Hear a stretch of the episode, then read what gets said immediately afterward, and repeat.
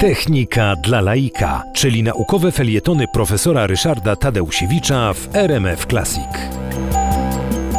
Profesor Izydor Stella Sawicki y, okrył się sławą, bo to był pierwszy rektor y, Politechniki Krakowskiej.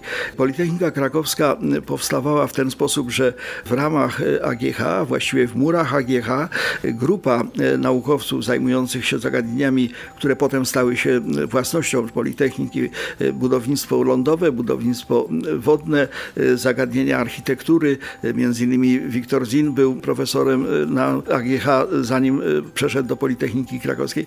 Profesor Izydor Stella Sawicki no, y, był człowiekiem, który był no, desygnowany, czy właściwie był predystynowany do tego, żeby w tej nowej instytucji, jaką miała być Politechnika Krakowska, oddzielnie funkcjonująca od AGH, miał być pierwszym rektorem i rzeczywiście był.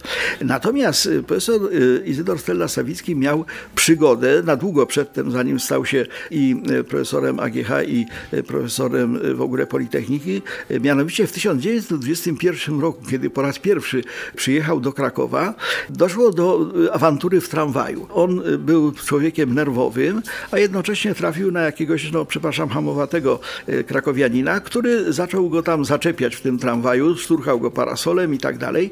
W związku z tym no, profesor Izydor Stella Sawicki wysiadł razem z tamtym właśnie krakowianinem, pokłócił się z nim, wreszcie go spoliczkował. To było przed przyjęciem profesora Stella Sawickiego do Akademii, wtedy jeszcze Akademii Górniczej, no, gdzie chciał y, dalej pracować, się rozwijać.